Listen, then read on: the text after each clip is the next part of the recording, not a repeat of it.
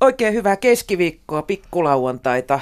Kahvipöytä on tässä jo puolessa välissä. Vielä löytyy kahvia kuppien pohjalta tänään kahvittelevat tuttuun tapaan Jussi Putkonen, Heidi Laaksonen, Pekka Vitikka ja minä olen Mia Krause. Koska tuota, olette viimeksi olleet Ruotsin risteilyllä? Hetkinen, se oli tuota, äh, hiihtolomalla.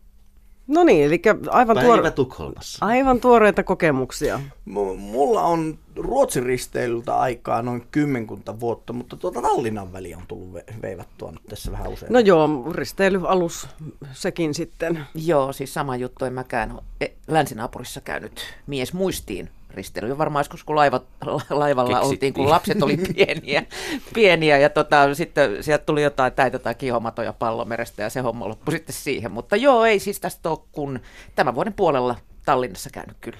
No niin, olemme kokeneita risteilymatkustajia. Itsellähän on myös sellainen tilanne, että äitini on jossain vaiheessa asunut Tukholmassa ja mä oon sitten seilannut tuota väliä aika paljon ja kesti hyvin pitkään, monta vuotta sen jälkeen, ennen kuin koin, että tämä Ruotsin laiva voisi olla jonkinlainen viihtymispaikka, koska minulle se oli vain niin kuin lähinnä kulkuväline ja se oli tuskastuttavan pitkä, pitkä se matka, mutta silloin lennot maksoi niin paljon enemmän, että harvemmin tuli lentokonetta käytettyä.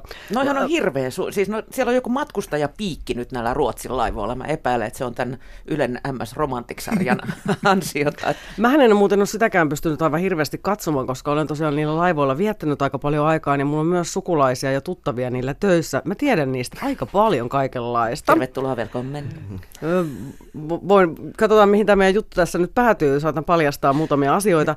No Mutta siis mulla osuu nyt tota noin silmään viime viikolta tämmöinen mielipidekirjoitus Helsingin Sanomista, ja siinä siis Tanssi Pertti oli hyvinkin närkästynyt. Oho. Ja tiedättekö mistä? Tanssi Pertti. Mä luin tämän mielipidekirjoituksen. Oli- Niin, eli sä tiedät. mä, kyllä. mä en tiedä. Hän oli siis närkästynyt siitä, että kun hän käy monta kertaa vuodessa avopuolison vai puolison kanssa, no puoliso kumminkin, risteilyllä, ja hän on kovin innokas tanssimaan, niin häntä häiritsee se, että siellä tanssilattialla on ilta myöhällä vielä taaperoita, lapsia, jotka siellä telmivät, tanssivat ja tekevät kärrynpyöriä. Ajattele Jussi, miten järkyttävää.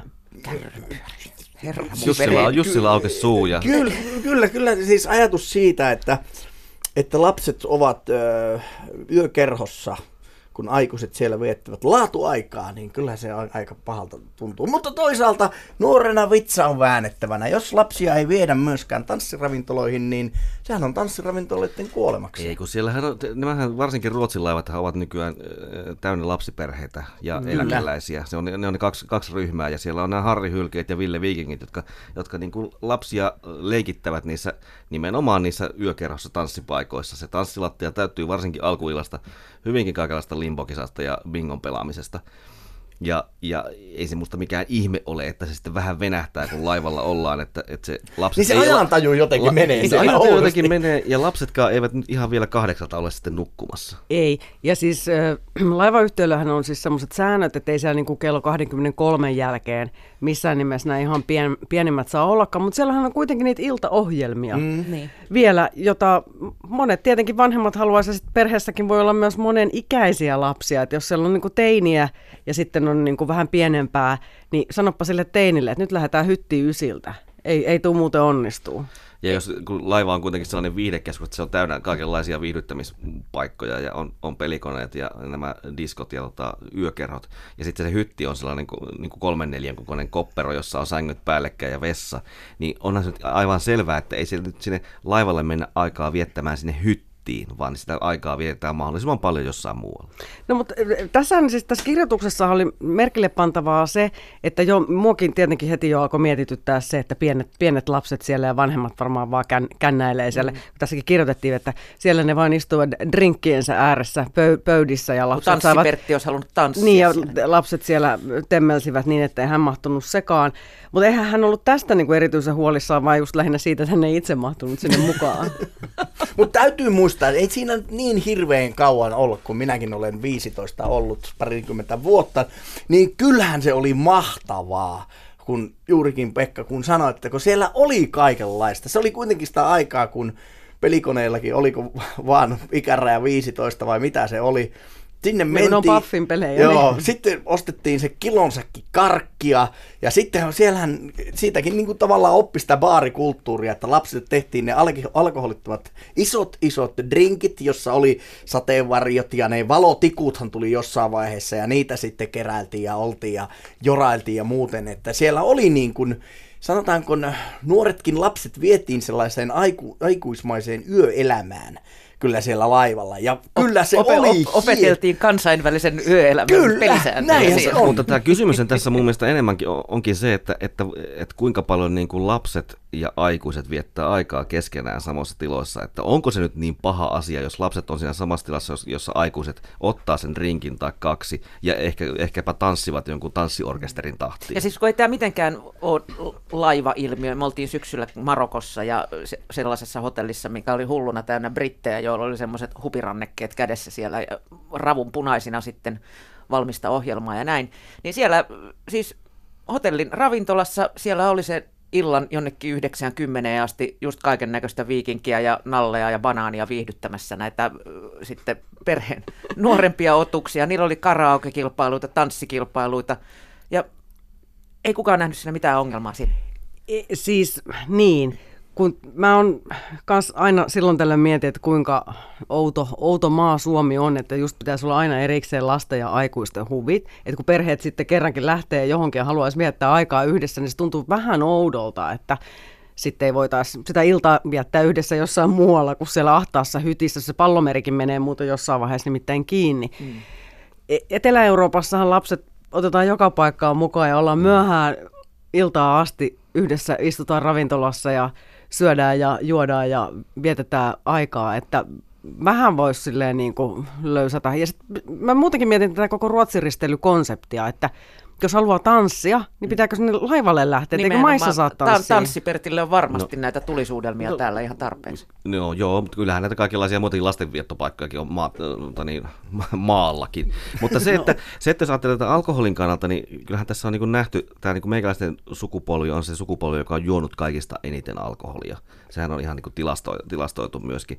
Että, ja eikä ole ihan hirveän hyvin toiminut se periaate siis aikaisemmin, että, että on niin kuin, tämä alkoholin juominen on eristetty lapsilta, että josko sinne tulisi vähän sellainen niin kuin, järkevämpi suhde näille taaperoillekin siihen alkoholiin, että he näkee, että sitä nyt joskus voi ottaa drinkin tai pari, eikä siitä tapahdu mitään sen kummempaa. Ja siellä voi niin kuin, pit- olla hauskaa ja ihmiset voi tanssia ja aikuisetkin olla, olla mukana, kun he näkevät sen, eivätkä ole sullettuna sinne hyttiin sitten, sitten siinä Niin ja vaiheessa. sitten salaa hirveällä kiireellä Niin. vedetään niin kuin jotain Niin. sinisiä enkeleitä jossain nurkan takana, kun kerrankin saa. Taas taskumatti Salmari Että ei suoraan sitä tuu, mulkalla. tuu sellaista niin kiellettyä hedelmää, että tämä on semmoinen, mm. jota jo- saa sitten tehdä, kun on aikuinen varmasti, ja sitten, sitten sittenkin vähän silleen, se Se on vähän... mystifioidaan niin. se koko homma. Mutta Heidi, sanoit tuossa alussa, että kuljit, sitä väliä enemmän tuommoisen niin matkustaja, etkä tuommoisena bailaajana. Lupasit kertoa meille muutaman mehevän anekdootin siitä, niin sitä olen tässä koko ajan nyt odottanut. No mähän en siis tota, tämän jutun kuulin ihan vasta.